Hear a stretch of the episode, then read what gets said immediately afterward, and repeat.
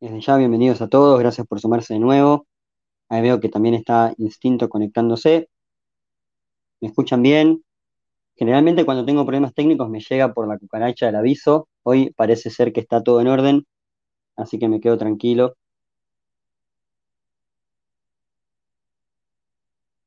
Cuando quieran, chicos, ya pueden tomar micrófono. Siempre, siempre digo lo mismo, me siento como animador en la playa cuando está tratando de, de traer gente al balneario, hablando un poco solo, pero bueno, ahí está distinto ya con el micrófono activado. ¿Cómo andás? ¿Cómo va todo?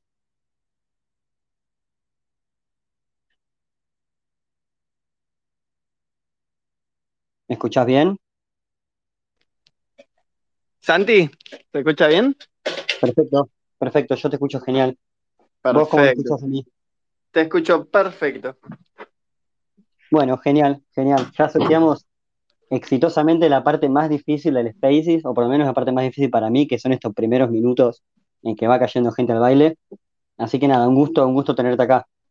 No, por favor, el gusto es mío y la verdad que está bueno que se creen estos espacios para, no porque nosotros sepamos más, sino por una cuestión de contar nuestra experiencia y tratar de que los demás eviten los errores que tuvimos nosotros. Sí, sí, sí, totalmente. Creo que esa es la mejor forma de capitalizar un error. Y capitalizar porque muchas veces en estos mercados los errores cuestan plata. Yo tengo un caso muy puntual en el que cambié más de mil, más de mil Matic por un DAI y, bueno, ba- bastante triste, pero, pero traté de difundir y compartir como para que no le pase lo mismo a otras personas que por ahí están desprevenidas, están apuradas, cometió el error de hacer todo rápido como quise hacer yo y, y cuesta dinero realmente. Sí, totalmente de acuerdo. Y bueno, a, a base de todo esto que estamos viviendo, que es un mercado completamente nuevo, van a empezar a aparecer eh, problemas y dificultades que está bueno que nosotros lo vayamos mencionando para justamente lo que te decía antes de no volver a cometer esos errores ni nosotros ni la- las personas que, bueno, están escuchando. Y agradezco que se unan siempre a escucharlo tanto a, los martes Defiant como a, a los space que hacemos con, con el tiburón. Y bueno, Milstein también ha hecho espacios, así que está bueno todo lo que se está creando dentro de la comunidad porque parece ser que eh, cada vez estamos como más unidos y eso está bueno.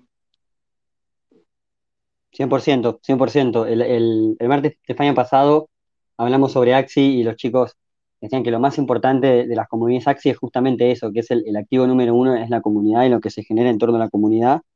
Por eso también, tal cual, felicito lo, lo que hacen ustedes de, de- de crear este tipo de espacios, de tratar de compartir, de tratar de incentivar a que más gente aprenda, más gente comparta sus experiencias.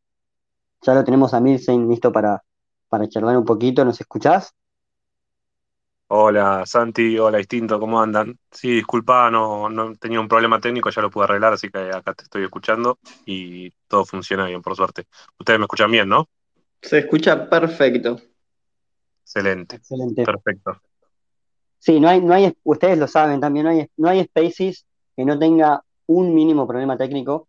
Creo que habré tenido uno solo que, salió todo perfecto desde el inicio con los invitados y los micrófonos y demás, pero también es parte de- del desafío ir superando esto y, y lograr estos espacios para aprender juntos. Sí, tal cual, siempre algo pasa. A mí me pasó que cambié el celular y no tenía los permisos de Twitter con el micrófono, así que tuve que tocar eso y se tildó, pero bueno, ya, ya está todo funcionando perfecto. Así que Mati, eh, Mati, perdón, Santi, te, agradezco la invitación y bueno, cuando quieras arrancamos a hablar. Por favor, por favor, muchas gracias a ustedes por, por la buena onda, por sumarse, por todo lo que nos van a contar. Gracias también a los que ya nos están escuchando, desde tempranito ya empieza a ver un montón de gente. Aprovecho para hacer el- el anuncio parroquial que seguramente varios estarán esperando. La, semana pasada sorteamos una beca para jugar a Axie Infinity, eh, la sorteamos a través de Twitter. Ya tenemos al ganador, lo vamos a anunciar en vivo pero todavía falta un ratito para eso, porque antes tengo muchas ganas de escucharlo y creo que, la gente también. Así que los invito, si, quieren, empezamos con Instinto, que, que también se sumó primero, a, a que hagan una breve intro de su historia en cripto, de cómo llegar al mercado, de lo que están haciendo, lo que a ustedes les parezca más interesante contar. Bueno, con respecto a cómo me inicié en el mercado en general, primero, bueno, la historia que ya saben absolutamente todos, que es lo que cuento siempre, que estaba en un trabajo de dependencia, eh, vendiendo griferías en un local, cubriendo una licencia, y bueno, venía con una promesa de cambiar de sector, pero bueno, ese sector al final no se pudo habilitar, entonces quedé alquilando solo en capital con lo que conlleva en gastos eso, eh, tuve que buscar una alternativa, que fue el mercado en ese momento, y empecé a estudiar de manera autodidacta. Al no tener trabajo en ese momento, pude eh, dedicarle varias horas de estudio. Entonces eh, me lancé con lo que era en ese momento la indemnización y bueno, con el correr del tiempo cada vez me, empezó a gustar más, empecé a conocer otros tipos de análisis, con el tiempo también encontré un, nuevo mercado, que bueno, ya vamos a llegar a eso, que es el cripto, pero bueno, a base de prueba y error en los distintos mercados, me empecé a sentir más cómodo o más incómodo, dependiendo de la situación. Eh, con el 2019 en Equity argentino, fue el, primer palo que, me comí, que fue bastante grande y bueno, a partir de eso empecé a indagar un poco más en el mundo cripto como para empezar a independizarme un poco más y tener otro tipo de, ingresos, además de lo que podría ser un, ingreso, de, un, ingreso activo con un trabajo de dependencia. Pero empieza siempre por esa historia, el comienzo de Instinto.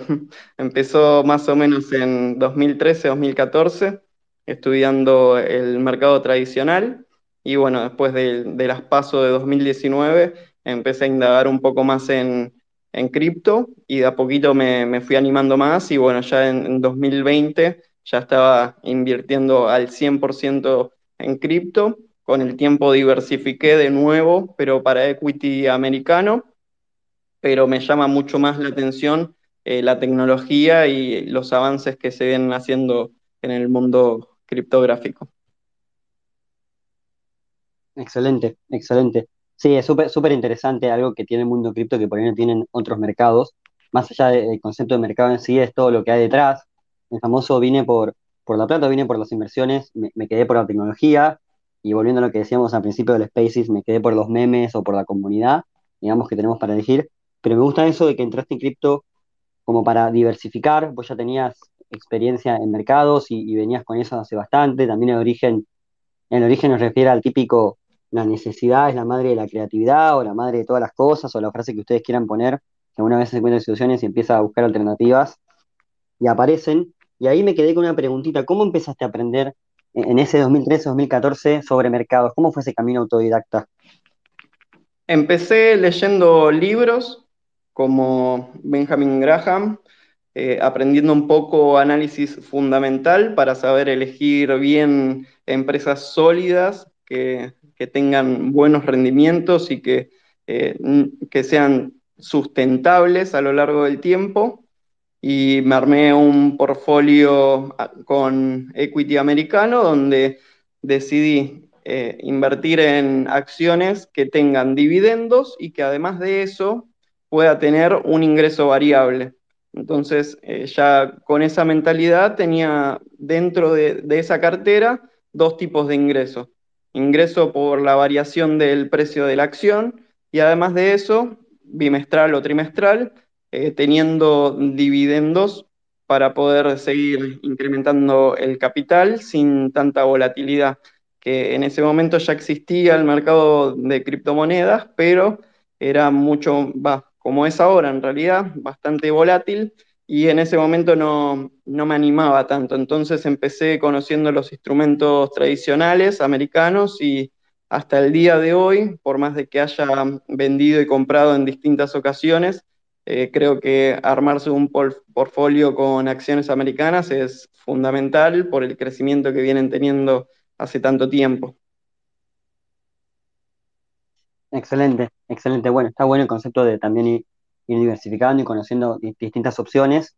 Tengo varias cosas para, preguntarles al respecto de las diferencias entre mercado tradicional y, mercado cripto. Incluso vos hablaste de análisis fundamental versus el, análisis técnico. Eso ahora, también les pido que, nos cuenten un poquito más y cómo se llega al mundo cripto, pero antes de irme por las ramas, Mince, me gustaría escuchar tu historia también y sobre todo, cómo llegó un doctor a invertir en criptos.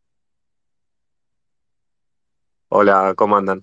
Eh, primero, nada, todavía no soy doctor, estoy haciendo doctorado, no soy doctor, así que no quiero hacer usurpación de título. Eh, sí tengo un máster en biotecnología, pero estoy en, el proceso de, graduación. ¿Cómo empecé yo? no hace mucho tiempo, no tengo la historia que tiene distinto en los mercados. Yo en 2019 en pospaso, cuando vi que mis ingresos y ese, luego de, la devaluación que hubo de nuestra moneda, que se habían eh, lastimado bastante, empecé a hablar con un amigo que él sí, yo sabía que venía invirtiendo hace tiempo, y empecé a preguntarle por qué. Primero, no, yo no vivía en, una nebulosa en que no sabía que los eran los mercados, ¿no? Y mi amigo me empezó a explicar, me empecé a sentir curiosidad, me armé mi primer cuenta en un broker local, empecé a invertir en acciones en pesos, compré aluminio argentino, mi primera acción. Después de ahí empecé a estudiar un poco más porque yo toda la vida, cada vez que me meto en algo, sea un hobby o sea parte de mi trabajo, me, me, pongo un poco obsesivo y me pongo a estudiar todos los detalles que, puedo, que pueden haber y empecé a ver de qué manera podía optimizar eh, y acelerar los tiempos, ¿no? A veces por ahí la ansiedad nos mata un poco. Y entonces empecé a ver por qué, de qué manera podía encarar los mercados y yo veía que el análisis fundamental no era lo mío porque no, no yo no tenía una carrera económica, no, yo soy veterinario como carrera de grado, entonces no, no era por ese lado, pero bueno, el análisis técnico me pareció mucho más amigable eh, porque es una cuestión de analizar un, eje de abscisas, y empecé a estudiar con, eh, primero independientemente, por videos de YouTube, hay un canal que se llama eh, Ichimoku Fibonacci, que es súper didáctico para la gente que recién empieza, y después me empezó a interesar el método de análisis que, que tiene un, un usuario de acá de esta red que se llama Fabio Schneeberger, que es el, la, teoría de las ondas de Elliot. Me interesó bastante, me empecé a, indagar por ese lado, empecé a estudiar con él, me, eh, la verdad que por suerte avancé bastante y, ahí encontré mi manera de cómo abordar los mercados. Yo en ese momento ya me estaba, dejé de, un poquitito de lado lo que era el mercado argentino por todos los, si bien decimos que cripto es volátil, en la, la incertidumbre que hay en el mercado local me hizo abandonarlo rápidamente y pasarme a lo que es el mercado americano. Empecé a invertir en acciones americanas. Tuve un buen año pasado y yo en ese momento decía que cripto no me iba a meter porque había que estar 24 horas mirando gráficos y yo no, eso no podía, no entendía cómo la gente podía estar sujeto a, esa volatilidad. Lo mismo que hacemos, me imagino que a todos les pasa antes de entrar a este hermoso mundo. Y un día dije, bueno, vamos a arrancar, vamos a, cuando esto fue en enero de este año, no fue hace mucho, y haciendo trading empecé a hacer un buen retorno, pero bueno, luego del crash que, todos ya lo, conocemos, que hubo recientemente, eh, no es que perdí capital, porque por suerte con, no es que lo quiera gilear de alguna manera a Fabio, a esta persona que yo recién mencioné, que fue como mi mentor, pero dentro de, sus, de todo su, el contenido que él crea, él es muy, hace mucho hincapié en, lo que es la gestión del riesgo y el manejo de capital. Si bien eh, me se me fue un poco la mano, es por el lado, porque bueno, los retornos que uno estaba viendo eh, te, te llevaban a querer invertir un poco más de lo que podías pero bueno, por suerte tuve una buena gestión y no es que salí, no, no, no es que salí, además que no invertía en futuros, no me apalancaba, sino que todo el spot, logré un buen beneficio, pero lo, perdí en esa fecha. Y a partir de ahí dije, no, esto no es lo mío, yo el trading en este mercado no, no, me interesa y empecé a indagar en todo lo que es DeFi, empecé a ver que, bueno, en la red de Ethereum yo no podía utilizarla por el costo de los fees, y empecé a indagar en otras blockchains. Obviamente, como todos empezamos en la, me imagino, en, los que empezamos en este año, eh, la gran mayoría empezó con la Binance, la Binance Smart Chain, pero rápidamente cuando pude migré a lo que es eh, Polygon y bueno, Terra, que es hoy en día la red en la que más me especialicé por, por gusto, por, por, conocimiento y bueno, también porque fue la que más me, llamó la atención y la que también sentí que, podía ser, no uno de los primeros, porque ya tenía un tiempo la red, pero que bueno, que iba a poder agarrar todo su crecimiento desde más o menos sus inicios. Y bueno, y acá estoy hoy, bastante metido en cripto, la verdad que es algo que, que, me voló la cabeza, que, que me gusta mucho y, nada, con ganas de seguir creciendo en este ámbito, que, como dije, eh, es, una, es un camino de ida, es muy, uno empieza, como dijo recién, instinto, que uno llega por lo que son los beneficios económicos, pero una, cuando uno conoce en realidad todo lo que hay detrás, toda la gente que trabaja en esto, que eso también es súper importante, la cantidad de gente y los talentos que hay detrás de todos esos protocolos con los que interactuamos, y la comunidad que hay, como que no, hay, no, no veo que haya competencia, sino que hay siempre ganas de ayudar al que está del lado tuyo. Entonces yo estoy con lo que es mi, el espacio que estoy haciendo ahora eh, todas las semanas, lo que yo busco y también a partir de mi cuenta de Twitter es ayudar a la comunidad a, que nada, a que haga su propio aprendizaje y, pueda ingresar en este mundo eh, de la mejor manera posible. Me, gusta que cuando hablabas de no quiero estar todo el día pendiente de tanta volatilidad, lo veo a Danku que nos está escuchando y, se reía, ¿no? Mandaba el emoji que se está riendo, porque para los que por ahí no, no lo conocen, aunque deben ser pocos, me dicen, eh, es de los que trae siempre la novedad de Terra, justamente, y, de los que está al día con todo lo que está pasando y, el nuevo protocolo, y no solamente en la parte financiera, sino también en la parte técnica, que, bueno, es lo que contabas, que también hace que sea súper interesante. así que nada, es como que uno se empieza a meter y dice, no, ni loco, mirá, si me voy a aguantar esas bajas, o si voy a estar todo el tiempo pendiente de, un gráfico, o de una cuenta de Twitter, o de un protocolo que, que saca cosas nuevas, te terminás enganchando eh, por, varias razones, hay un poquito de FOMO, pero principalmente creo yo, y coincido con vos, por, la comunidad. Y ahí ah, no me quiero olvidar, y de hecho quiero aprovechar para mencionarlo varias veces, estás con un proyecto que es súper interesante, se va un poco del hilo de, la conversación, pero estaría bueno que nos cuentes también de Fundación DEFI Argentina.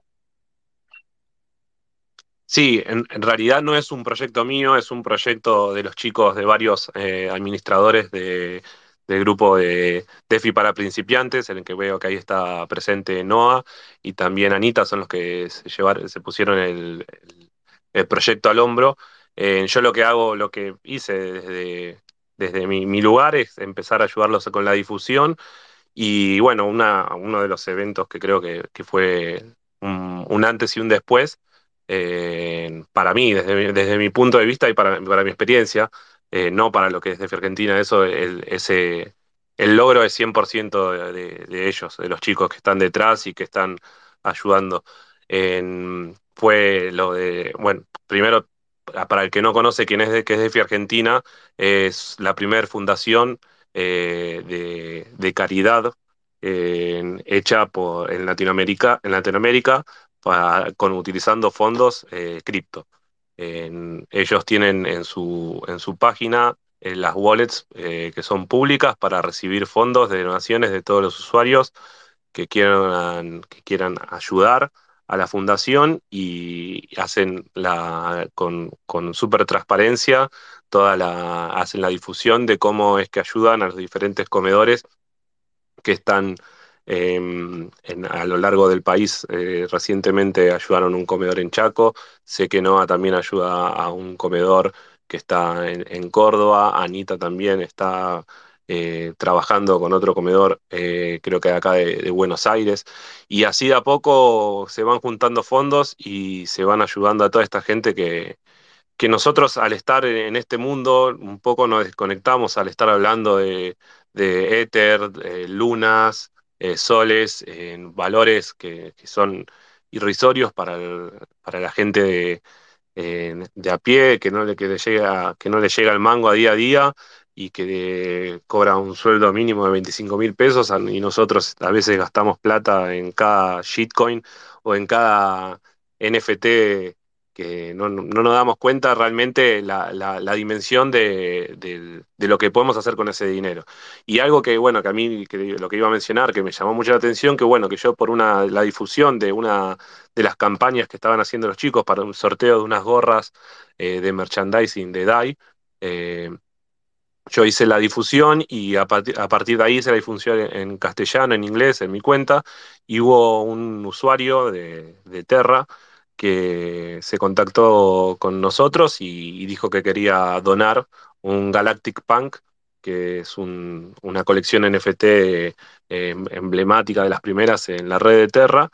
Quería donarlo para, esta causa y bueno, se hizo la, subasta de, de, ese punk y se pudo obtener, si no recuerdo mal, unas 150 lunas que a un valor promedio, no sé cuánto, creo que estaba 45 más o menos, pero de 40 a 45 son, creo que distintos mejor con matemáticas rápidas, eh, pero más o menos unos 7.500 dólares, eh, y si lo pasamos a pesos es, es un número eh, muy importante y con eso los chicos pudieron ayudar a, muchas familias que, lo necesitan.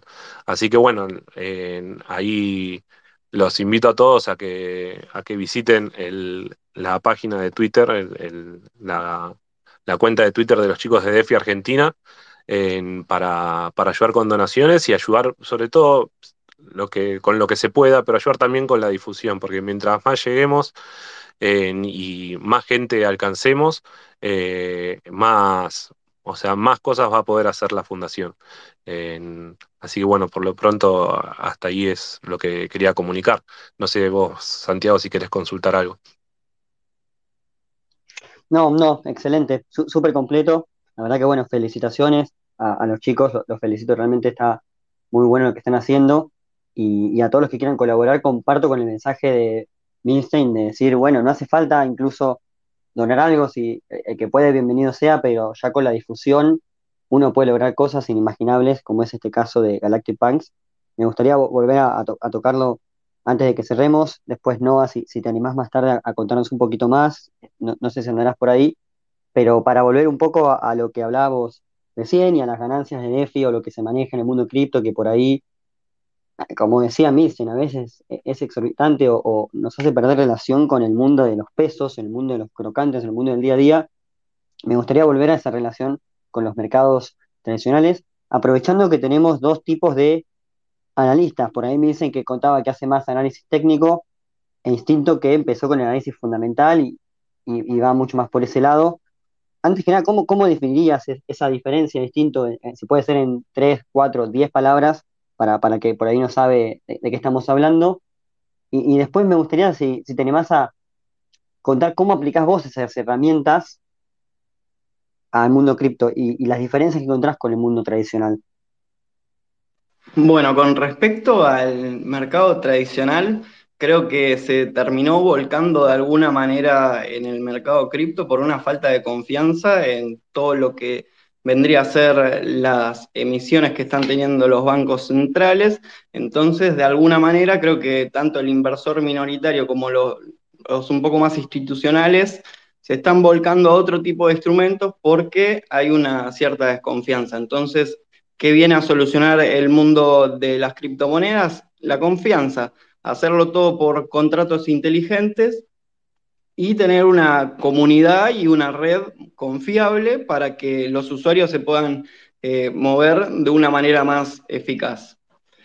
Para eh, fijarme bien qué es lo que me gusta de un proyecto de, criptomonedas es saber en qué se basa, qué es un proyecto que se puede llegar a implementar en la vida real, como es el caso de VeChain, que puede llegar a solucionar todo el problema de confianza en la cadena de suministro. Entonces tiene una aplicación real en el mundo que puede ofrecer una solución para evitar problemas en la vida cotidiana y que, bueno, eso puede repercutir a largo plazo en la calidad de vida de las personas. Entonces cada vez ocuparse de cosas que sean más nutritivas para el funcionamiento de la vida real y de lo que sería el sistema bancario también, porque justamente lo que te venía diciendo al principio de las emisiones, nosotros estamos del otro lado y no tenemos la información real de, cómo se está emitiendo, entonces el mundo cripto tiene todos estos datos que te dan confianza como para tener toda la información transparente y que sea completamente eh, de confianza para un inversor invertir. Por ejemplo, eh, muchas personas me cargan porque tengo eh, mucha afición por Cake, pero la verdad que lo que viene a traer Cake en cuanto a una inversión para un inversor minoritario es increíble, porque vos adquiriendo una criptomoneda la podés dejar generando sobre la misma moneda de renta pasiva, sería contra un rendimiento también de renta variable que te puede generar el activo si sigue innovando como eh, pasó en este caso con los NFTs y calculo que van a seguir por el mismo camino. Entonces, eh, lo que me gusta a mí en realidad es el instrumento y el funcionamiento. Después, si hay una caída en el precio o no, se puede llegar a evitar poniendo señales y bueno, uno va viendo eh, cómo accionar en base a eso, pero a lo que voy con el funcionamiento de la estrategia, el hecho de no tener que estar todo el tiempo mirando el gráfico y sabiendo que ese activo te está generando. Entonces, ese tipo de cosas son en las que me fijo como para evaluar desde mi punto de vista qué valor tiene el activo mismo. Así que más o menos eso es en lo que me baso en criptomonedas. Ahora, si vamos al mercado tradicional, me gusta más el análisis fundamental porque podés eh, poder chequear la solvencia de una empresa.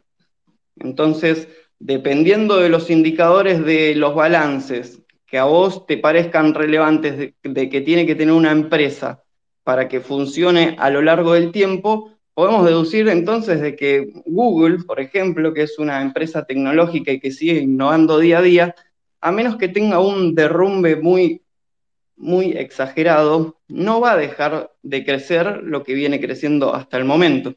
Entonces me fijo más o menos en los números, las métricas de eh, la empresa.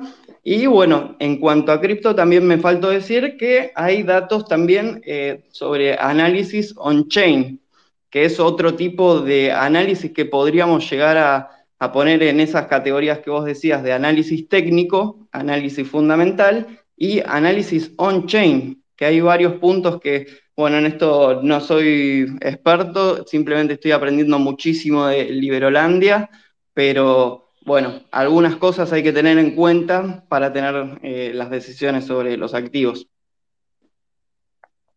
Excelente, excelente. Entonces podemos decir que a, las herramientas tradicionales, que por ahí son el análisis fundamental y el análisis técnico en todas sus variantes, ahora se le agrega el análisis on-chain, que, tiene en cuenta la información en la blockchain y, cómo eso se puede usar para extraer conclusiones. Me gustó lo, que dijiste al principio de todo, de ver qué trae el proyecto al ciudadano común o ver cómo un proyecto cripto aporta, aporta valor y lo veo bastante análogo a lo que contabas de Google, si bien es por ahí distinto el proceso, porque uno en Google, como vos decías, en análisis fundamental más tradicional, ve los balances, ve el resultado que tuvo la empresa en el último año, ve si está ganando plata, si está perdiendo plata, si está sólida, pero estás viendo realmente lo, que hay como sustancia y, me parece a mí bastante parecido, comparable a ver lo que ofrece como sustancia un proyecto. Y en ese sentido, algo que, agrego a, a todo lo que dijiste es que este, estoy, yo no tampoco soy experto en análisis on-chain, pero muchas veces veo una mezcla de fundamental y on-chain. Hay muchos proyectos de mundo cripto, MakerDAO, Uniswap, bueno, la mayoría en realidad, que tienen modelos de negocio súper definidos y uno incluso podría armar una especie de balance con la información on-chain y ver si el protocolo está perdiendo plata, si está ganando plata, si está creciendo, si no está creciendo tanto y, termina como combinando esas dos herramientas. Ese tipo de técnicas alguna vez las usaron, quizá dije una burrada, corríjanme, No, totalmente. Por ejemplo, eh, para medir la tendencia que había tenido, seguimos con el ejemplo de Cake, que tuvo una subida de 9 a 18.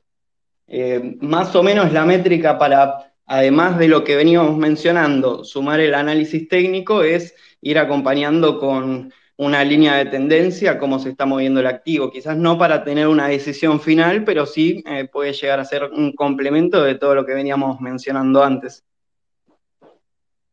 Excelente, excelente. Me diste el pie perfecto para que le pregunte a Milstein cómo aplica él la teoría del análisis técnico, las herramientas de análisis técnico. Eh, hablaste de Elliot, si también nos quieres explicar un poquito qué es a, todo el mundo cripto y a tus inversiones en el mundo cripto. Bueno, yo realmente hoy en día hago en lo que es cripto, hago como dice Instinto. Yo primero lo que primero miro ahora es el proyecto. Después miro los gráficos. En el mercado tradicional no, yo hacía lo diferente. Yo miraba los gráficos y después analizaba el proyecto o como hacía, buscaba trading de swings. la verdad que muchas veces no me interesaba la empresa que había atrás porque como dije antes, yo no, no soy de, no estudié economía, no tengo las herramientas ni tampoco tenía las ganas de, estudiar qué es eh, o cómo analizar un EBITDA o el balance de una empresa. Entonces yo ahí en ese momento, yo cuando invertía exclusivamente en mercado eh, americano, solamente veía análisis técnico, pero en, en cripto cambié totalmente esa mentalidad y yo lo primero que estudio es el proyecto, qué ofrece, en qué innova y qué solución trae. Si eso me llama la atención, ahí recién voy a verle el gráfico. Eso es un ejemplo que, me sucedió eh, recientemente, fue Secret Network. cuando empecé a, a, bueno, primero obviamente siempre los, la primera la primer llegada a uno de esos a, cualquier proyecto es a través de la información, de hablar con, con otros usuarios en canales de Telegram, en grupos en, diferentes redes y, a través de, contenido que va creando la gente en, Twitter y, en YouTube y en, cualquier medio de difusión que, tenemos ahora disponible. Eh, una vez que uno llega a, esos proyectos es analizar bien toda la información que, ofrece, que tiene y, ver qué tan eh, viable es lo que prometen. porque por ahí algunos, muchos prometen demasiado, pero después cuando lo quieren llevar a cabo no, no, no, no es nada, termina siendo eh, no, nada, no, no, lo, no es algo que no van a poder lograr. Y una vez que yo me convenzo en que el proyecto promete eh, y que también veo quiénes son los inversores que están detrás, quién, con qué otros protocolos o con qué otros, otros blockchains tienen asociación, ahí recién voy a ver el gráfico. Y ahí sí, yo lo que hay en ese momento es que utilizo el análisis técnico es para buscar un punto de entrada o ver de qué manera yo administro mi, mi posición en ese activo para, para, para, para, empezar a invertir. En yo lo que utilizo es la teoría de las ondas de Elliot. Es medio complicado ponérmelo a explicar, pero bueno, lo que en, así resumidamente, en, lo que hace es, es una teoría basada en la psicología de masas, en cómo en, a través de las ondas, a través de los movimientos del precio en relación al tiempo, uno puede eh, de alguna manera eh, interpretar en qué punto del ciclo eh, se encuentra el activo y de alguna manera a través de, herramientas como son las extensiones y los retrocesos de Fibonacci, poder proyectar hacia dónde es probablemente que se dé el próximo movimiento. entonces, a partir de ahí es que yo comienzo a, invertir en determinado, por ejemplo en Secret, que empecé a pagar cuando estaba más o menos en 1,5, 1,7, pero yo en ese momento no entro con, con el total del capital que quiero invertir en ese proyecto, porque yo no sé si me estoy equivocando, el análisis técnico no es 100%, eh, no es 100% efectivo, es, una, es análisis de probabilidades. Eh, cuando uno proyecta, cuando uno tira una línea o hace una proyección o pone un retroceso, no está asegurándose que el precio va a ser lo que uno quiere, sino que está proyectando lo que es posible que suceda de acuerdo a las probabilidades y que, y esas probabilidades van a aumentar o van a disminuir de acuerdo a cómo se mueva el precio, o sea, sea la próxima vela de la derecha. Y como nadie sabe cuál va a ser la vela de la derecha, eh, no podemos, no, son predicciones, porque muchas veces me dice, ¿qué, qué, ¿cuál es la predicción que vos tenés? Y yo siempre digo, no, yo no predigo, yo lo que hago es proyectar. Después el precio hará lo que quiera la, la, mayoría, las masas. Eso es lo que va a determinarlo, ¿no? y entonces ahí es cuando yo comienzo a ingresar en un determinado activo y también a medida que vaya, se, van, se va realizando, se van desarrollando los movimientos, voy aumentando la posición o voy tomando ganancias porque por ahí tengo la, sensación o dentro de mi interpretación del análisis eh, puedo, puedo eh, inferir que se puede venir un movimiento descompresivo y quizás en ese momento no invierto más de lo que quiero o si me estoy, eh, por ejemplo, si atrayendo un protocolo de Terra que yo utilizo muy frecuentemente, que es Anchor Protocol, que te da la posibilidad de apalancarte con depositando lunas y tomando prestado UST, que es la moneda estable de Terra, yo voy manejando de esa manera, viendo cómo está el gráfico, en cuál es el porcentaje de, cuál es el, punto de liquidación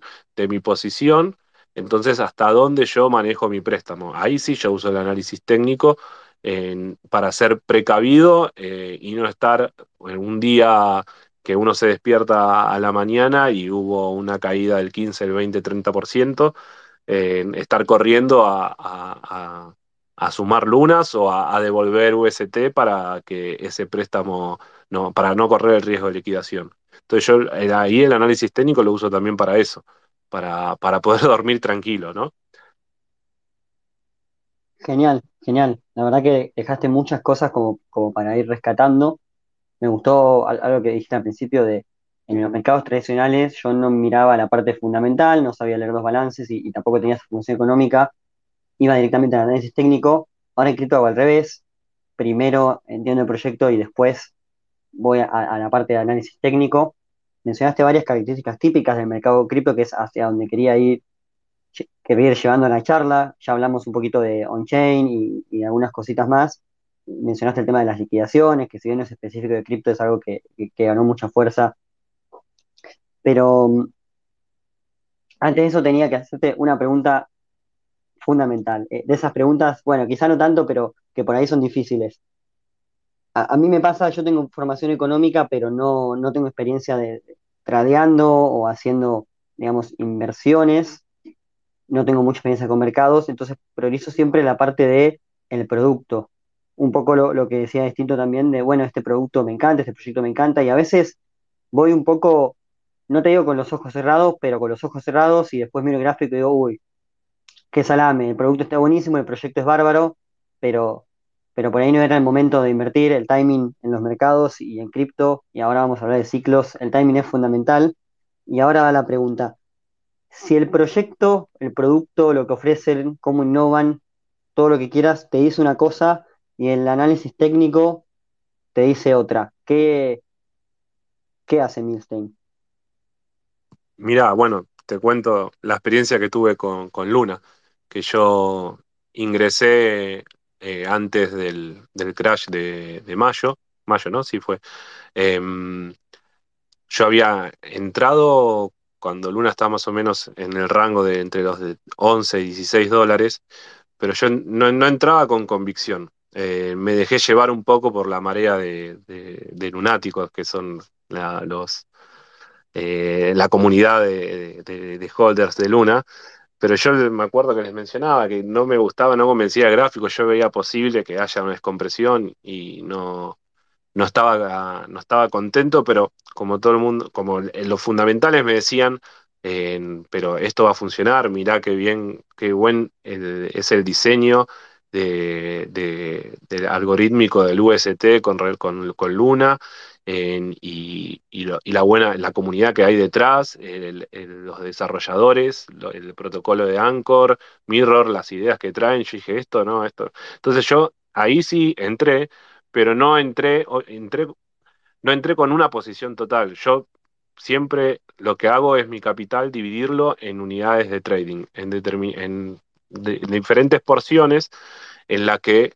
yo estoy eh, decidido a destinar a un activo en particular. si yo no estoy, el análisis técnico no me convence, pero o, por ahí está en un punto de ambigüedad, porque también a veces pasa que no hay una, que el punto donde se encuentra el precio con respecto al gráfico no, no te permite, estás en un 50-50, las probabilidades pueden, hace, pueden hacer que el movimiento vaya para cualquiera de los dos lados. Entonces yo no puedo jugar, no me puedo jugar a que, yo nunca juego a, que, a ver cuándo tengo razón. Yo nunca busco eso porque no, no, no, no es mi objetivo.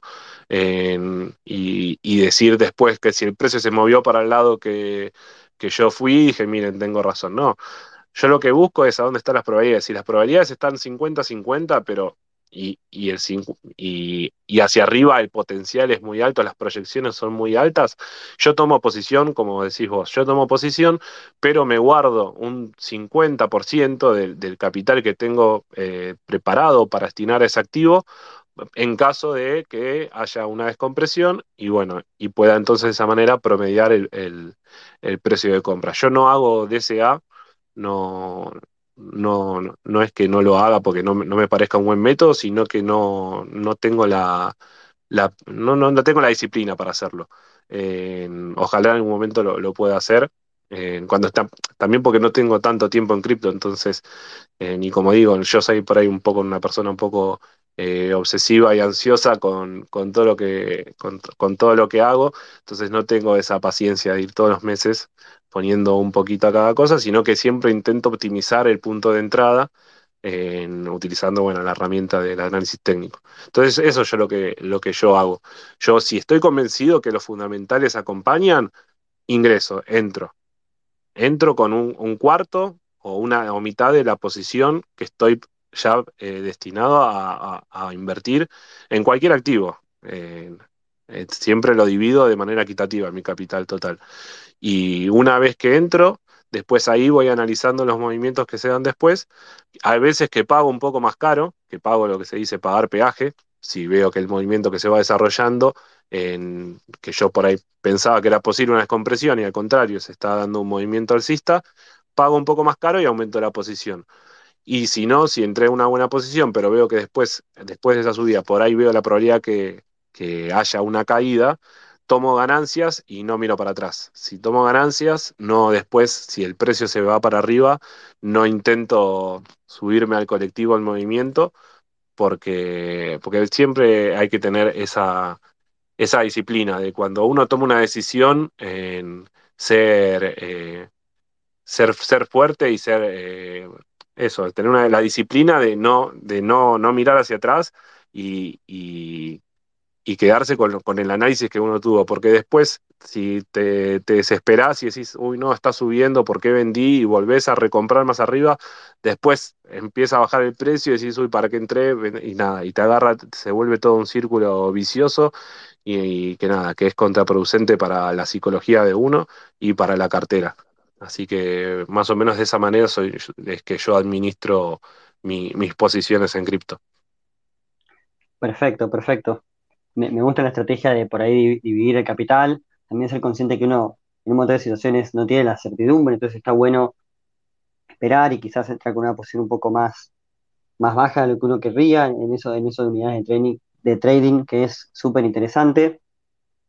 Me quedo, en un momento dijiste, bueno, por ahí uno vende y sube y se queda, no, subió, ¿por qué vendí? Y ahí te lo cambio, le saco el signo de interrogación y digo, no, subió porque vendí, que es lo que me pasa a mí muchas veces, pero bueno, hay que tener esa, esa disciplina, esa solidez mental, esa fortaleza como para bancarse la decisión que uno toma, que se puede equivocar y que se va a equivocar muchas veces, pero, pero la toma por, por una razón.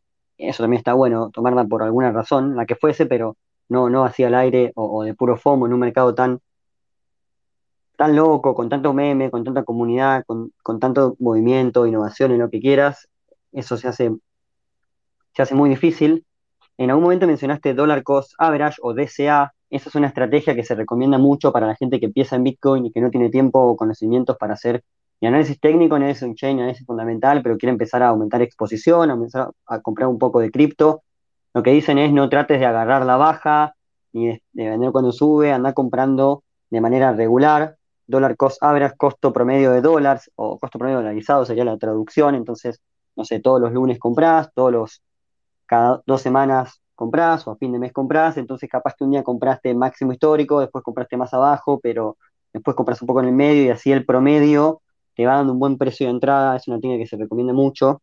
Hay un protocolo DeFi que permite hacer eso, construido por argentinos, que se llama Min Finance. Súper interesante si a alguno le interesa y, llevo ya estas estrategias a distinto. ¿Qué, qué, cómo manejas vos este tipo de situaciones en el que por ahí compraste y, bajó, o el tema del FOMO, el tema de ver un proyecto que por ahí te gusta, pero no te convence, no te convence alguna cosita, el tema de hacer dollar cost average? ¿Cuál, cuál es, digamos, tu, tu regla o cuáles son tus principios para gestionar este tipo de decisiones? Mis principios son el tener un objetivo y una estrategia para cada activo. Por ejemplo, eh, bueno, Cake lo dejamos de lado ya teniendo ingreso pasivo y renta variable.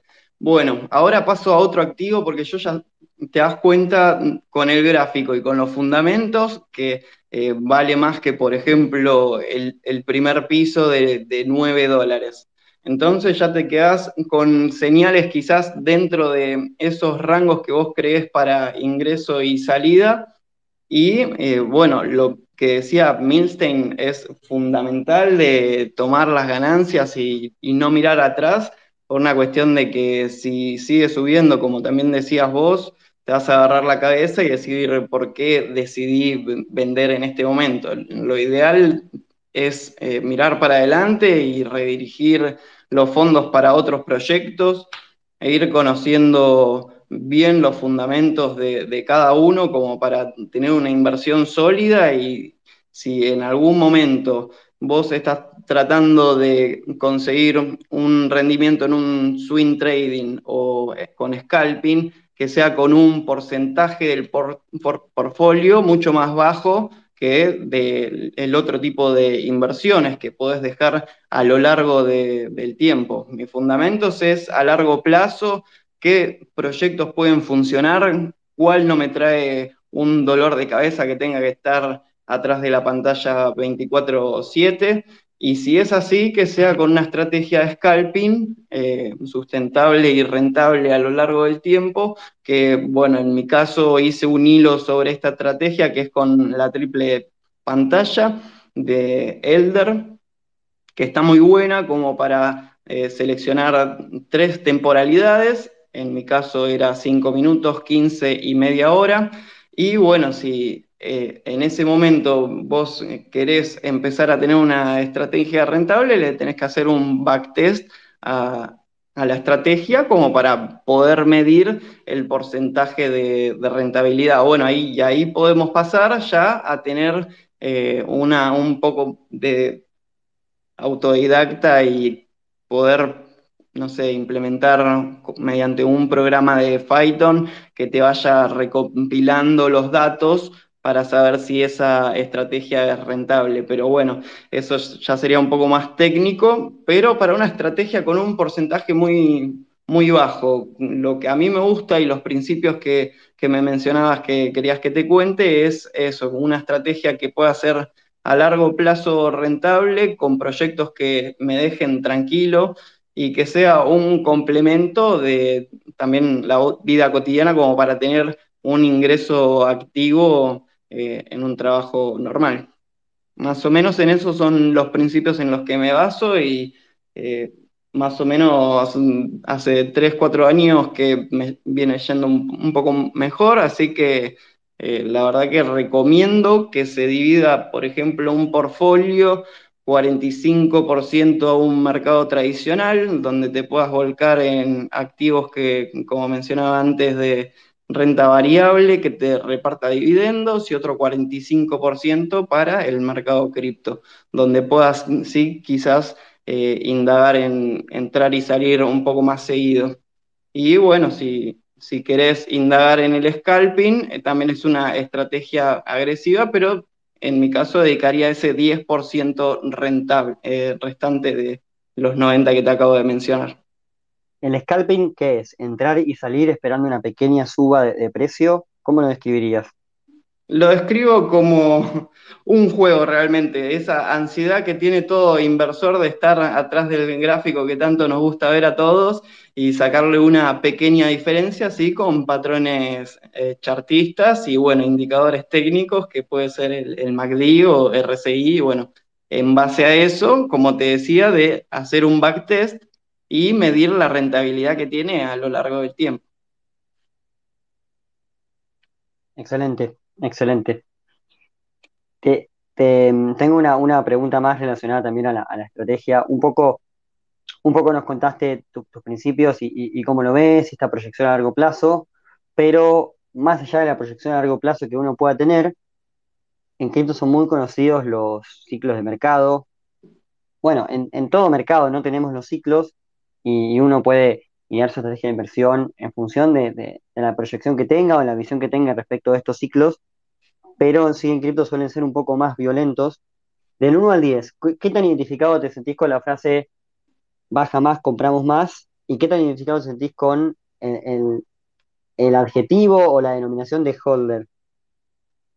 Me gusta mucho la definición de holder porque hay activos que a mí me encantan y los tengo hace bastante, por ejemplo Polkadot, eh, Chainlink, eh, Pancake, eh, un poco de Luna, son todos proyectos que tengo pensamientos de que va a crecer a largo plazo porque tiene muchísimo para crecer todavía y muchísimo para innovar e implementar en la vida cotidiana.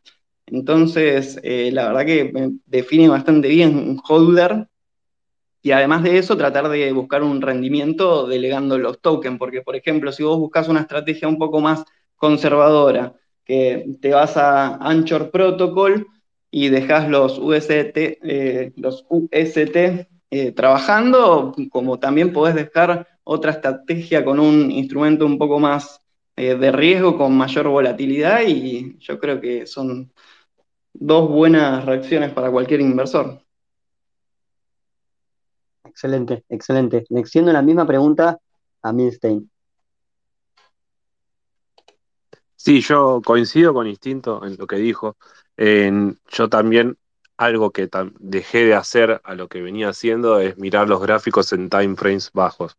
Yo antes miraba normalmente cualquier activo en un gráfico de una hora y después lo bajaba a 15 minutos, después bajaba, y la verdad que eso en cripto yo eh, es, como decía, es demasiado, te terminas estando demasiado pendiente.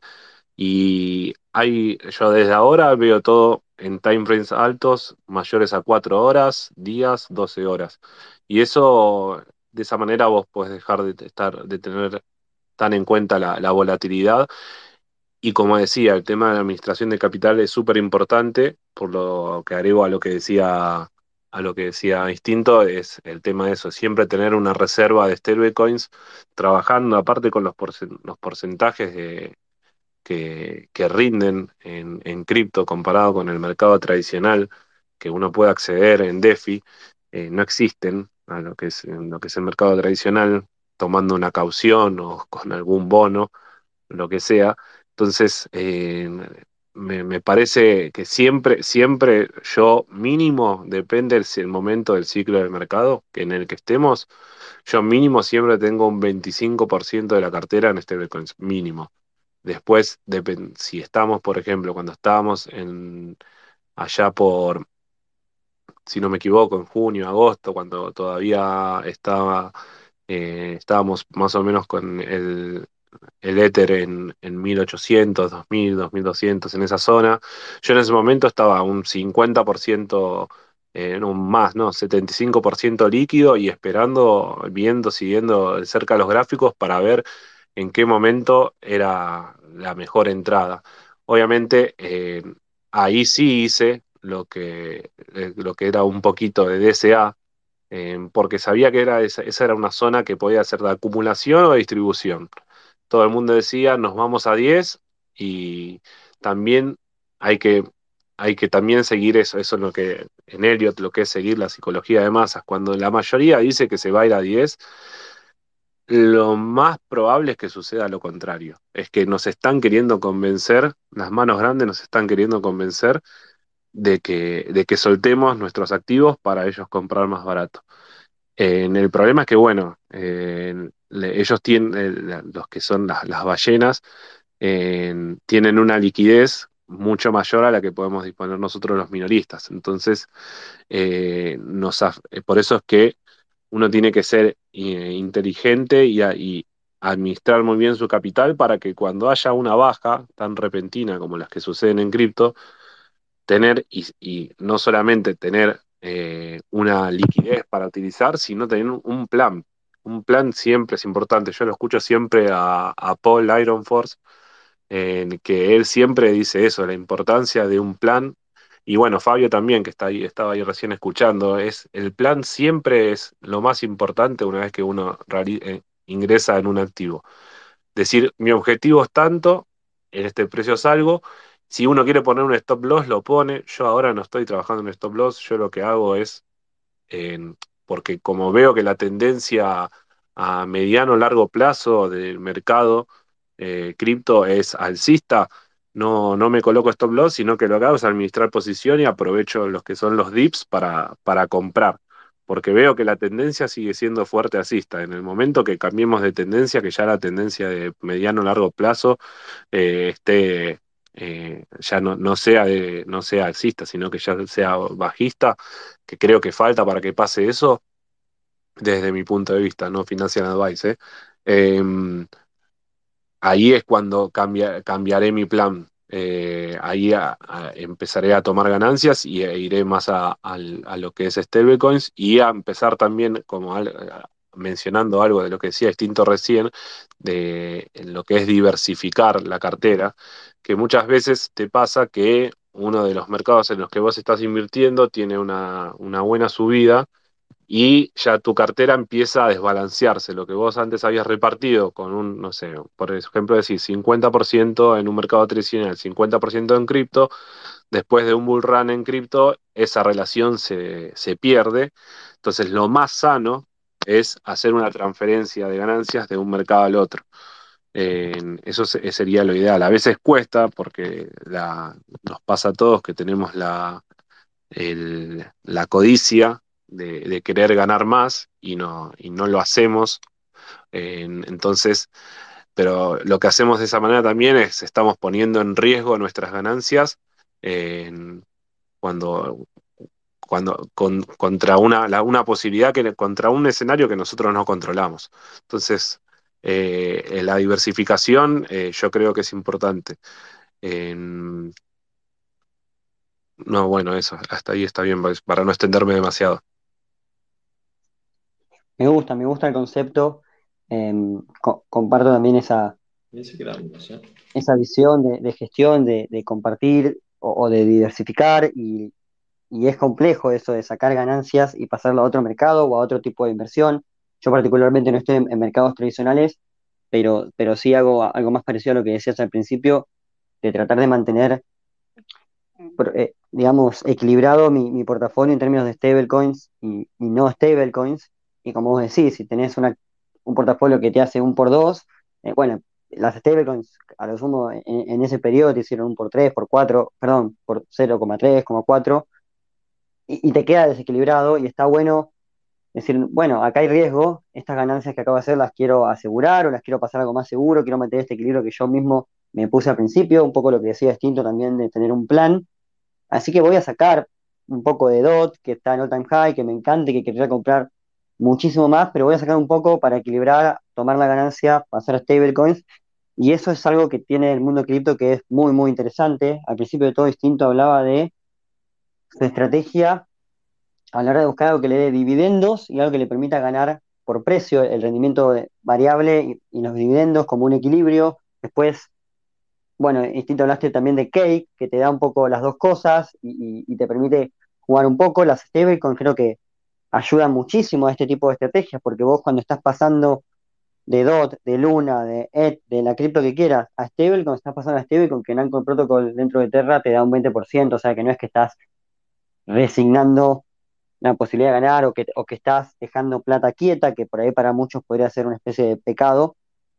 Eh, eh, eh, esa es una gran, gran diferencia.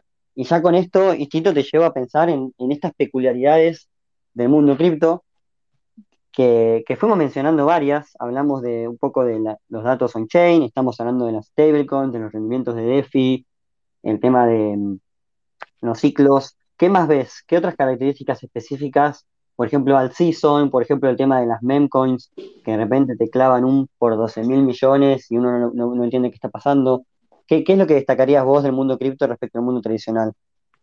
Bueno, eh, es los parámetros que veníamos mencionando, serían el análisis on-chain y bueno, tendría que ver con la dominancia que tiene Bitcoin y los ciclos que maneja que hacen que después de que las ballenas salen a buscar las ganancias del Bitcoin, van para las monedas alternativas y eh, va la, liquidez hacia ese mercado, entonces eh, se puede hablar de, ese tipo de ciclos te referís, ¿no? Sí, sí, exactamente. los distintos comportamientos, por ahí se entra tanto en, el detalle eh, del on-chain, pero, pero un poco tu, tu, visión para gestionar esa posibilidad de decir, bueno, ahora está todo el mundo hablando de alt season, quiere decir que se van a volar monedas como DOT o como o como Luna propiamente, o Ada, o la que fuese, o incluso más una mirada como la que, la que compartió Mills, sin decir, che, está todo el mundo diciendo que se viene el alt season, quizás sea el momento en que pasamos de un bull a un bear. ¿Cómo, cómo maneja, manejas esa, esa situación, ese riesgo, o como quieras llamarlo? Bueno, la mejor herramienta que para mí podemos utilizar es la de TradingView con las alarmas para justamente lo que mencionábamos antes de acompañar el movimiento con el análisis técnico más el fundamental. Y bueno, eh, lo que tenemos que ver de la alt season que mencionan todos es algo que se viene hablando hace bastante y bueno, no veo todavía un fundamento para eso, pero sí eh, creo que la exposición de eh, las monedas alternativas, no la vimos todavía, sino que todavía falta todavía un recorrido alcista. Y gestiono esa situación de la siguiente manera, si el activo que compré, por ejemplo, hoy lo proyecto eh, para dentro de dos o tres meses, voy acompañando la tendencia y si veo que la tendencia cumplió un crecimiento de un 70%, un 50% o un 40%, es una ganancia que podés eh, tomar en un momento donde no perdés eh, la mayor cantidad de esa ganancia, cortás esa pérdida para poder distribuirlo por, por otro proyecto. Por ejemplo, como habíamos hablado al principio, eh, desde abril hasta agosto, Cake subió un 136% y retrocedió un 15-20%. Y ahí, aunque tomes esa ganancia de que perdiste ese 15%, tenés un 100 todavía a favor para poder distribuir por otros proyectos que te llamen la atención o sí, como en, mi caso, es rotarlo hacia el mercado tradicional para que quede este balance que mencionaba Milstein de en los porcentajes entre stablecoin y capaz que con algunas de un poco más de riesgo, pero yo sí manejo el porcentaje que eh, les dije antes, que es 45 del mercado tradicional y 45 del mercado cripto. Trato de que cuando ese balance queda eh, desproporcionado, lo giro hacia una empresa que crea que me está dando buenos dividendos, que puede seguir creciendo a futuro y que, bueno, también en acciones aplicar un poco de, análisis técnico por la misma razón, tener un plan B de lo que sería nuestra salida del activo, fijar una ganancia y fijar una pérdida para manejar la estrategia sobre esas métricas. Excelente, excelente. Me gusta que, que se reitere el concepto de diversificar, sobre todo de tener una estrategia que es algo súper difícil en, un mercado como el cripto, donde hay tanto FOMO, donde hay tanto, tanto ruido, para, para bien, porque también está bueno que haya información, pero, pero también para mal, porque muchas veces es, algo que nos confunde o que, o, que nos lleva para, para otro lado del análisis que nosotros habíamos planeado o el análisis que nosotros quisiéramos hacer. Así que me, parece fundamental eso. Y, y, siguiendo con esa línea, quizás a riesgo de, de por ahí obligarte a repetirte pero si tuvieses que dar un consejo, porque fuimos diciendo muchas cosas, un consejo para alguien que hoy nos está escuchando y quiere empezar en cripto y en DeFi y, por ahí te tiene como referente o te sigue o quiere aprender, bueno, ¿qué, ¿cuál sería ese consejo así como predominante o principal? Creo que el principal, principal, si tengo que elegir solo uno, es el autodesafiarse a leer un libro por mes, sea de que sea de análisis fundamental, análisis técnico, eh, chartismo, el hecho de empezar a adoptar hábitos positivos que además de lo que te pueda llegar a dar monetariamente, te dé a futuro un, un bienestar. Si lees un libro por mes, te aseguro que en un año sos una persona completamente distinta.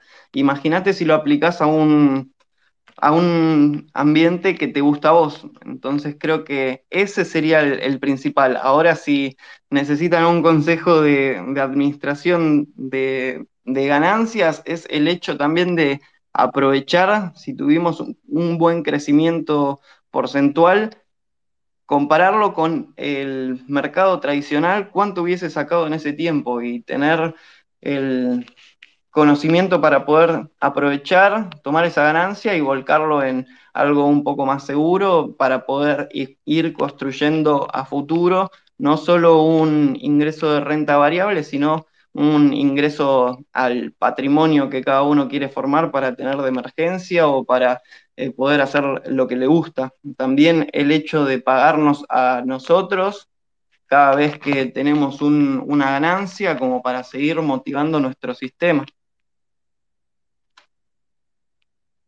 Excelente, excelente, me, encantó, me encantó el consejo. No, no me lo esperaba, me esperaba algo más relacionado, bueno, a, esa segunda parte o a la gestión del riesgo, pero coincido totalmente. Quizás a veces cae como un cliché o como una, un consejo fácil, pero invertir en uno, en su conocimiento, en, tomarse el tiempo para, para leer, para aprender cosas nuevas, me parece fundamental, sobre todo en este ecosistema, más allá de los mercados, en cripto es, es clave. Así que, bueno, extiendo ese consejo y también extiendo la pregunta a Milstein. Después me gustaría también que, que sume gente del público a hacer distintas preguntas. Yo tengo algún que otro anuncio que hacer, pero, pero estaría bueno que se sume gente a, charlar con nosotros. Ahí veo que Fabi pidió micrófono. Y ahora sí, Milstein, si nos, si nos dejas como tu consejo clave o, bueno, eh, eh, eso que para vos sea lo más importante de todo lo que fuiste contando hoy. Bueno, mi consejo es, eh, en base a mi experiencia, es que hay que estudiar.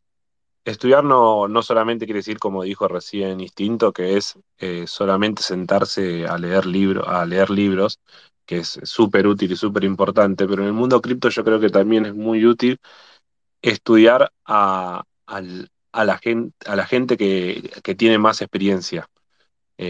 a mí eso es algo que que me sirvió mucho, escuchar a la gente que ya viene con muchos años dentro del mercado, pero no escuchar en qué invierten, ¿eh? eso no me estoy refiriendo, no en cuál es el, el, activo que ellos recomiendan, no me estoy refiriendo a eso, sino a qué, eh, qué planes, qué mecanismos, qué, de qué manera eh, hacen sus estrategias, por ahí en qué redes invierten, pero no, no, no, no me refiero a a que, a que compren lo que dice tal referente o lo que dice tal persona, sino que, vean el camino que tomó, eh, que tomó el, eh, esta persona y, lo aprovechen y, le pregunten todo lo que quieran preguntarle. eso, eso me parece muy importante porque acá en cripto la, la, comunidad siempre hay alguien que te va a querer ayudar. Siempre vas a encontrar un grupo de Telegram, vas a encontrar una cuenta de Twitter, vas a ir a un meetup de, de Filatam, vas de algún, algún lado alguien te va a extender eh, la mano, la ayuda, porque aparte a mí lo que realmente lo que más me sirvió de todo esto es hacer grupos, hacer como pequeños, pequeños grupos de, de, gente que está en la misma y, y, compartir la información que se va enterando cada uno, porque es de tanta la información que hay para, y con, con respecto a los protocolos, a las redes, a las estrategias para utilizar esos protocolos, que es imposible que uno teniendo una vida, una familia, un trabajo, pueda enterarse de todo eso. Entonces, haciéndose pequeños círculos de amigos o de gente, yo me, relaciono con un montón de gente que hablo constantemente todos los días y nunca le vi la cara. pero siento que tengo una relación con algunos que, que fue, es como si fuesen mis amigos de toda la vida. Pero porque estamos todo el día hablándonos, contándonos de que encontré esto en tal lado, fíjense, miren esto, miren aquello. Eh, así el, el, conocimiento colectivo eh, es, logra mucho más que lo que puede lograr uno solo. Ese sería en parte uno de mis consejos, el, apoyarse en, la comunidad y no como decir apoyarse en la comunidad y, como una manera de decir de somos todos holders de determinado token y entre todos lo vamos a, lograr y llegar a la luna. No, no, no, eso no es a lo que me refiero, sino a apoyarse en un grupo humano para, para poder abarcar todo el conocimiento que, es necesario para, para poder eh, ser exitoso o tener una buena ganancia en, en, este, en este mundo. Es muy, es muy difícil estar al tanto de todo, saber qué para Chain participar en el crowdloan de Polkadot, cuál es la mejor estrategia para hacer rendir tus lunas en Terra, cuál es el mejor camino, el mejor bridge para llegar hasta y fondear tu, billetera de Ronin, si querés jugar Axi. son, si no te da el tiempo para hacerlo todo, y, la mejor, eh, como digo, perdón que sea reiterativo, pero es que realmente es algo de lo que más me ayudó a mí, es relacionarme con, otra, con otros usuarios para poder lograr los objetivos que por suerte hoy en día no cumplí, pude cumplir. Es fundamental lo que dice Milstein, el, hecho de eh, conocer gente que conoce un poco más del proyecto, que aporte algo diferente, el crear eh, grupos de intereses, como lo que siento que hacemos con cada uno que hace los space, el, hecho de entre todos tratar de entender un concepto o buscar eh, cuál es el, objetivo de, por ejemplo, lo que decía las para Change Milstein. Eh, está buenísimo el hecho de que sea muy unida la, la comunidad y eso es algo que quiero recalcar, que de cualquier proyecto que vos eh, conozcas de cripto, tienen una comunidad de Telegram, tienen un lugar donde te puedas conectar eh, humano a humano para conocer más y sacarte las dudas que puedes llegar a, tener. Es buenísimo y súper destacable lo que dice Milstein. Eso es fundamental también para mí. Excelente, excelente, me encanta, me encanta el foco y, y, de nuevo, no solamente en la educación, sino también extendiéndolo a esta forma de educarse y esta forma de aprender que por ahí, así como cripto rompe tantos paradigmas, viene a romper con el modelo de educación tradicional y, permite que aprendamos e, entre todos, que aprendamos de, un colega que esté investigando igual que nosotros, porque posta que es, primero que es mucho más lindo hacerlo así y segundo que es imposible, bueno, lo dijeron los dos, no, quiero repetir tanto, pero es imposible que uno solo pueda entender las profundidades criptográficas de Bitcoin, la última novedad innovación del metaverso en Ethereum y, miles y miles de ejemplos podríamos hacer todo el día. Pero bueno, para, llevar la teoría a la práctica del dicho al hecho, le, abro mic a, los chicos que se sumaron, ahí lo veo a Asterio levantando la mano como para que participe también. Sí, gracias. Buenas noches a todos. Sí, la pregunta mía eh, me incorporé tarde, pero me creo que tomé la parte más sustantiva que resumieron allí los, los ponentes. Pero quería preguntarle, porque hubo un asesor, yo soy de Venezuela, eh, un asesor financiero que estoy siguiendo eh, por las redes, también paisano venezolano, y él planteaba en uno de sus Twitter, planteaba que así como nos formamos de manera autodidacta, que va en la línea de lo que estaban diciendo anteriormente, él plantea también de, que, de, poder acceder a la formación formal. Claro, tiene sus intereses porque entiendo que está vinculado a un instituto importantísimo aquí en Venezuela, eh, esto, digamos, de educación superior, que vende su, vamos a decir, su formación, etcétera, y supongo que ponemos, digamos, la, los intereses, pues, la intención. No, quiero decir que no, que no, que la invitación estuvo plagada de un interés, pero hizo esa, esa recomendación, combinar la educación formal eh, con esa forma autodidacta de formarse en un mundo de mucha información como es este, ¿no? De las finanzas dentro de, del mundo cripto y todo lo demás. Entonces quería preguntarles qué piensan de eso, qué piensan de eso. Les digo en contexto y con el permiso de la comunidad que me escucha, yo soy un hombre de 50 años, ya yo me he formado profesionalmente, ¿ustedes ven necesario hacer un posgrado en finanzas o un curso superior en finanzas? Gracias.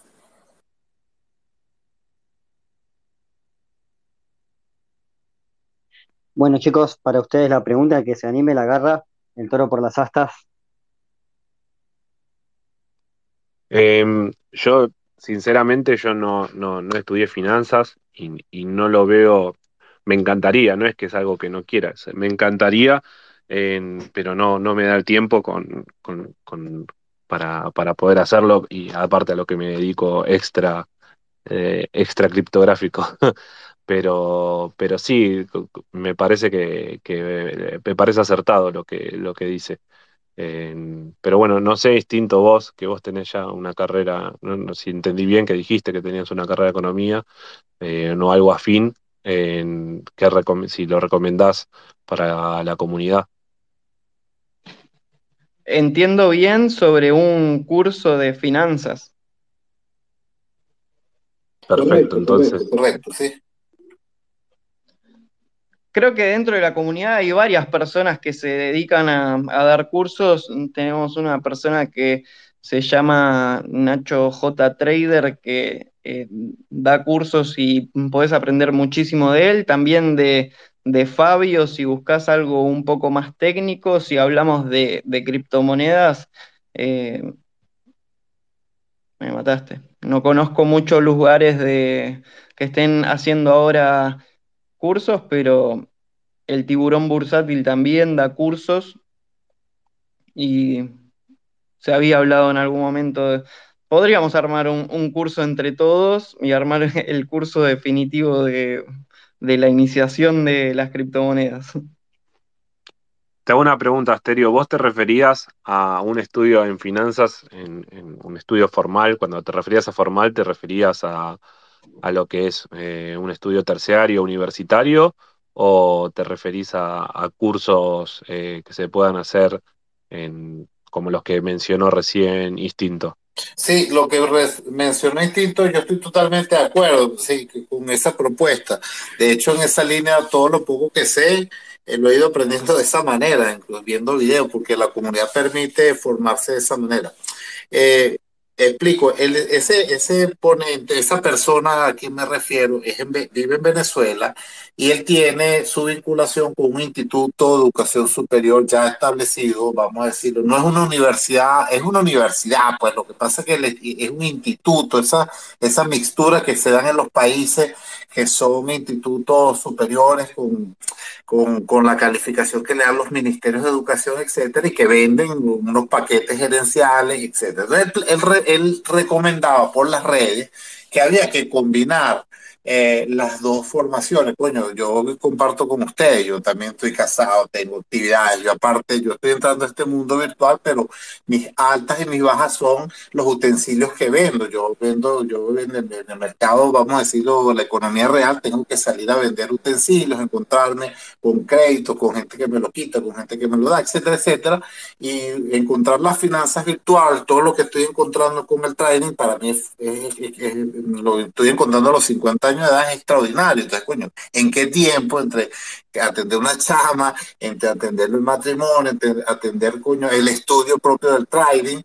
Eh, este, como, coño, no tengo tiempo para iniciar una formación, de invertir dos mil dólares en una formación digamos, esta superior, y quería preguntar, esa era mi pregunta, o sea, necesario? Eh, ¿Usted cree que le da fortaleza a, la formación de un trader tener un estudio en el área de finanzas, digamos, en las ciencias duras? Esa era más o menos la, pregunta.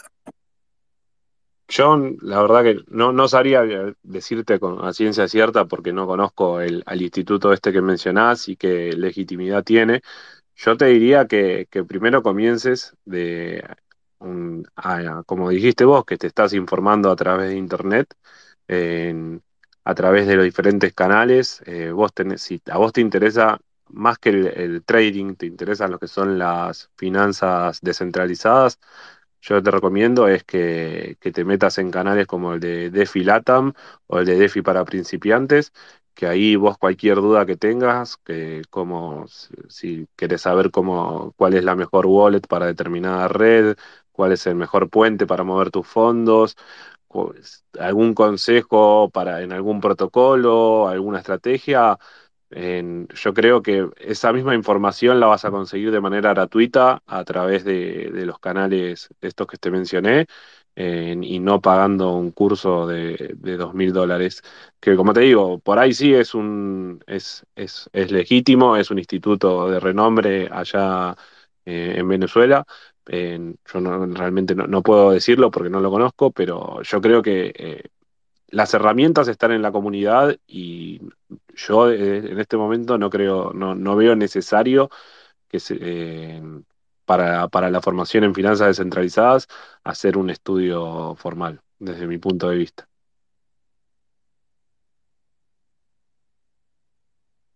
Com- comparto un poco el mensaje de, de Mince en estéreo. Creo que hay muchas herramientas. No, no quiere decir que un curso formal no pueda ser una buena opción para vos, pero hay un montón de herramientas y por ahí tomaría un poco más de tiempo como para seguir aprendiendo por tu cuenta y, tratar de encontrar eh, qué es lo que más, lo que más te interesa, qué es, cuál es la forma de aprender que más se adapta a tu situación y ahí poder por ahí con un poquito más de tiempo de- decidir lo, que más te cierre. Quería abrirle también el micrófono a Lucio, que, se sumó hace un ratito para, para hacer alguna pregunta o algún comentario. ¿Cómo están, chicos? Buenas noches. Bueno, eh, también me enganché un poquito tarde, como 20 minutos más tarde, pero me parece que me enganché en la parte más interesante. Eh, coincido con todo lo que dijo Milstein. La verdad creo que lo más importante es prepararse, que también lo decía eh, Instituto. Y bueno, por ahí siento que a veces les ponen a ustedes toda la presión de decir esto, ¿no? Decime cuál es el negocio, cuál es la, la cripto que está en alza, cuál es el momento para entrar. Y creo que lo más importante es entrar, ¿no? A, a- a aprender a leer las cosas. Entonces, la pregunta mía, perdón, sé que también es una responsabilidad para ustedes decirlo, pero ¿cuáles serían, decía recién Instituto, los libros de cabecera para poder empezar a hacer análisis? Eh, porque lo importante, como decía Milton, no es decirle a este, che, agarra esta cripto que es la que va para adelante, en cuatro meses la pegamos todo.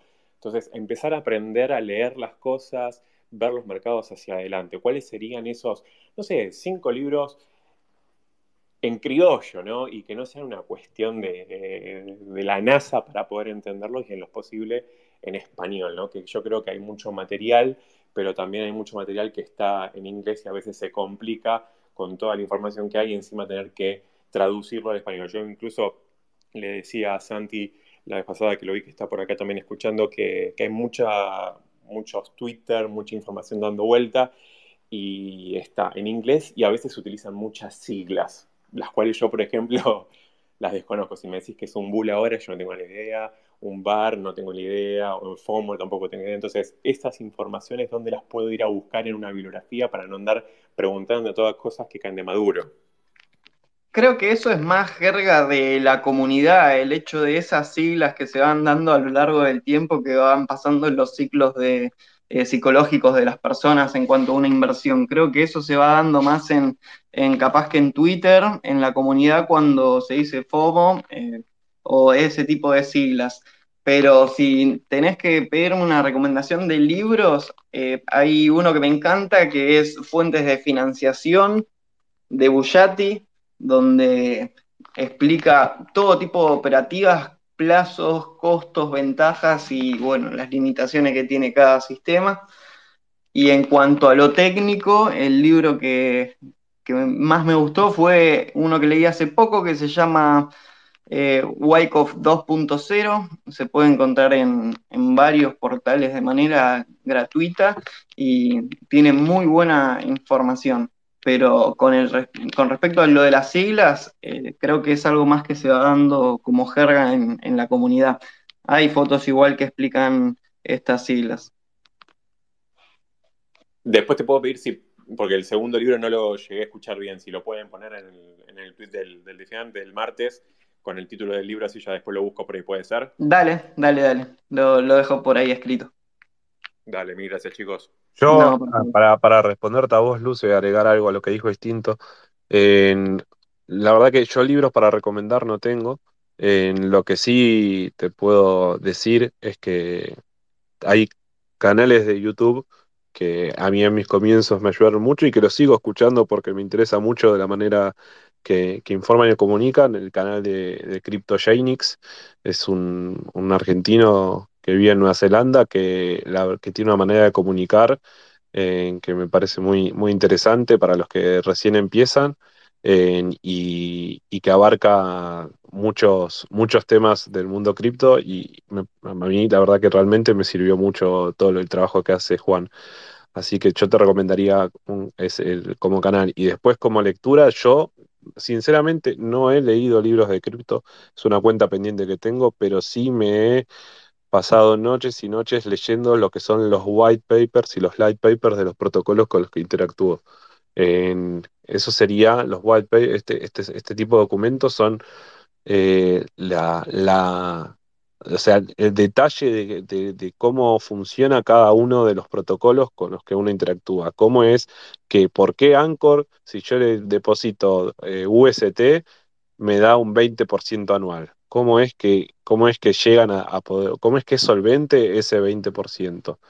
Eh, bueno, toda esa información, los protocolos la vuelcan en, este, en este tipo de documentos. Entonces, si yo tengo que recomendar algo, es, es leer e, ese, esos documentos, los white paper y los light paper, que son como las versiones resumidas eh, de cada uno de los protocolos. Y también es, es importantísimo leerlo antes de meterse a invertir en, en, uno de ellos o antes de, que, de, su, de su lanzamiento y querer participar de las preventas y, y, y todo este tipo de, de maneras de invertir que, que, que tenemos en cripto. Perfecto, lo tomo, mil gracias. Excelente, excelente la recomendación de ambos. Está bueno después que por ahí si mencionamos algunos títulos, algunas cosas, lo, lo agreguemos al hilo como para que quede escrito. Yo ahí sumo un libro que es Internet del Dinero, de Andrea Santoponopoulos, que está bueno para, para empezar a entender las bases, es, es, bastante para principiantes, pero, pero muy completo. Así que eso también lo recomiendo, lo, sumamos al hilo. Después está Hodler Tom, que armó un club de lectura y cada mes siguiendo una lógica distinto, va, va, pasando libros para leer y para discutir en esa, en esa comunidad que está creando a través de la lectura, me parece súper, súper interesante, así que también gileamos otro, otro proyecto, otra iniciativa que está buena. Me paso, Lucio, te, comento, yo soy Santi, me, me, hizo reír el comentario, está mi foto por ahí porque me subo de, la compu para ir monitoreando que esté todo bien, pero, pero sí, recontra tomo lo de la, las siglas y como dice Stilta, es parte de la jerga de la comunidad, pero bueno, uno, uno quizás ya está, está, tan acostumbrado que se le escapa, FOMO es Fear of Missing Out, es esa sensación de, uy, me la estoy perdiendo, uy, la estoy viendo de afuera, uno puede ser, uno puede ser, bueno, ya fue, pongo toda mi plata y, claro, estuviste viendo tanto tiempo de afuera que, se acabó esa subida o lo que fuese y terminás perdiendo porque entraste sin estar convencido, entraste por, porque te dejaste llevar por la ansiedad, un poco lo que mencionaba al principio Milstein, pero bueno, en definitiva son, son varios conceptos que uno va, aprendiendo y en Twitter, en las comunidades, como decíamos también hace un ratito, todo eso abunda, podés preguntar, la gente te explica, te ayuda, así que ese, ese creo que es el camino. Ya estamos, ya estamos casi cerrando, pero veo que está también Fabi conectado hace un ratito. Si querés hacer alguna pregunta, mientras chicos, los invito a que vayan pensando, como hacemos en todos los martes de Fiant, una última reflexión, un último mensaje, eso que quieren que la gente se, se, vaya pensando, eso que quieren que quede bien, bien fresquito. Y, y si no, ya pasamos a los anuncios parroquiales y nos despedimos por hoy, que tenemos algunas cositas que contar.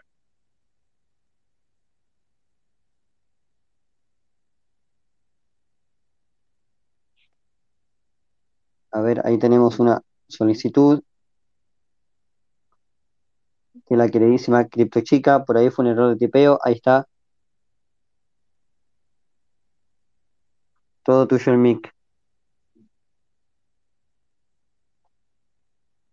Bueno, lo, lo, veo desconectándose, conectándose. Fabi parece que está como adelante, pero capaz que se fue a hacer alguna otra cosa y demás.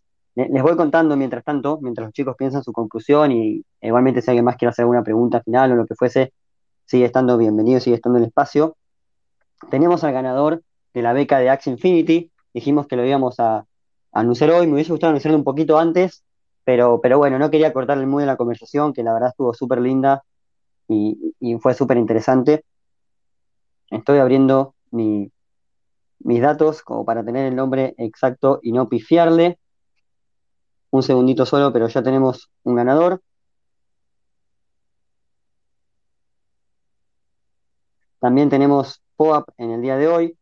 Recientemente publicamos un, hilo contando algunas novedades tema POAP que, que están cambiando algunas cositas.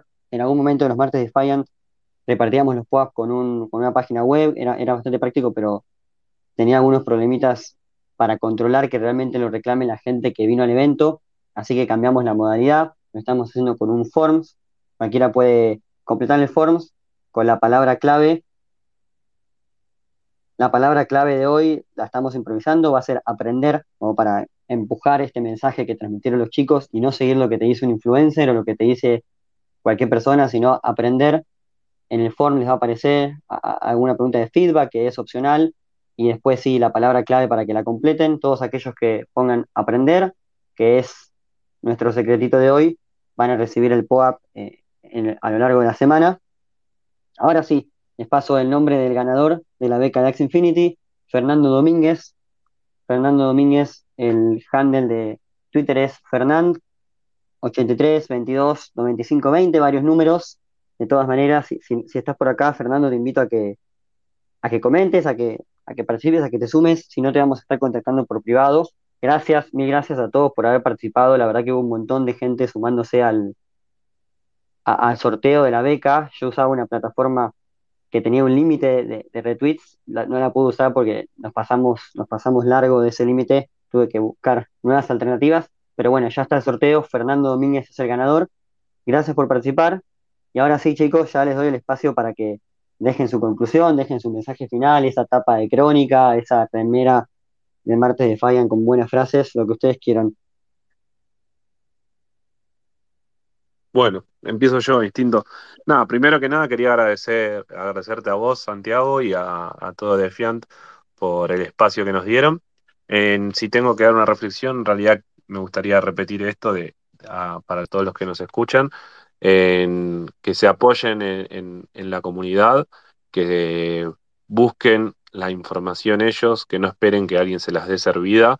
Si leen a cualquier cuenta, sea lo que yo comparto, y ya que estoy, aprovecho ahí a, que los veo a, Lib- a Liberolandia, recién se me fue lo de las cripto, Tanati G, eh, bueno, CryptoChiga que también estaba ahí, así ahí está, y todas las cuentas que compartimos, no lo que compartimos información acerca de cripto, que no, no nos tomen, porque muchas veces me pasa que ahora que, que, que estoy un poco más presente, que veo que me, hay gente que me escribe y me dice cuánta plata pongo acá o cuál, a dónde decís que ponga y, y no, no, no es la manera, así no, no van a, llegar a ningún lado o, o por ahí sí, por ahí tienen la suerte de, de, de- de haber hecho el clic en el momento justo y que sí, pero después no van a saber qué hacer con, con esa posición. Entonces, utilicen la información y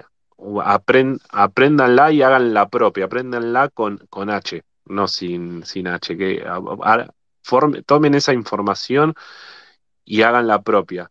En, estudien, hablen con gente eh, que está en la misma que ustedes, que somos un montón. O sea, yo no, soy, no, yo te, agradezco, Santi, por, el- espacio, pero yo no me siento como referente de nada. Como te digo, yo hace dos años no, invertía, eh, no, invertía directamente, ahorraba y compraba dólares como la mayoría de los argentinos. Y todo este, bueno, si bien por ahí puede ser que haya tenido un crecimiento bastante exponencial por, por, por, por nada, por, por mi forma de ser y mi obsesión por cuando algo me gusta, eh, pero no, no, no, sigo, sigo, siendo, sigo eh, de la- de la- estando de la misma manera que, que siempre fui y siento que tengo un montón por aprender y mucho de lo que, de lo que logré hasta ahora fue gracias a, de a la gente que me, que me extendió una mano en el momento que la necesitaba. Así que por eso destaco, destaco esa característica que tiene la comunidad en cripto de que de que siempre hay, siempre uno se siente eh, bienvenido en todas la- las comunidades, siempre hay alguien que quiere ayudar, cuando uno no entiende determinado protocolo, siempre hay alguien que te va, te lo va a explicar. Así que apóyense en eso, apóyense en la comunidad que, y, y pónganse las pilas y ustedes también estudien de su parte, que, que de esa manera eh, yo creo que, que todos van a poder lograr eh, sus objetivos en este mundo.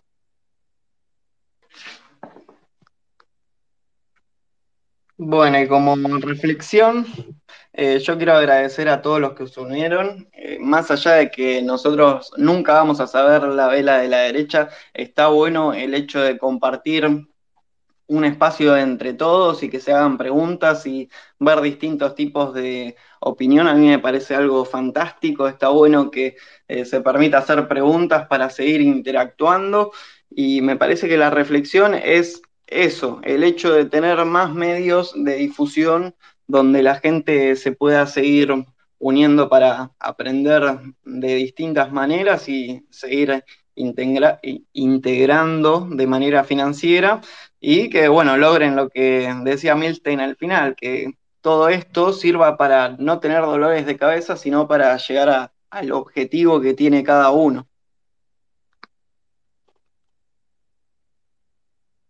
Santi, perdóname. Excelente. Quería agregar de que, como decías antes, para volver a mencionarlo, que por favor todos sigan a DeFi Argentina, la primer fundación de, de caridad en Latinoamérica con fondos cripto. En- participen de, de- de las difusiones que, o sea, difundan la- las publicaciones que hacen, donen lo que puedan donar. eh, mientras más seamos los que ayudamos, eh, más gente se va a poder ayudar. Excelente, excelente. Bien ahí. Yo, yo me estaba por olvidar.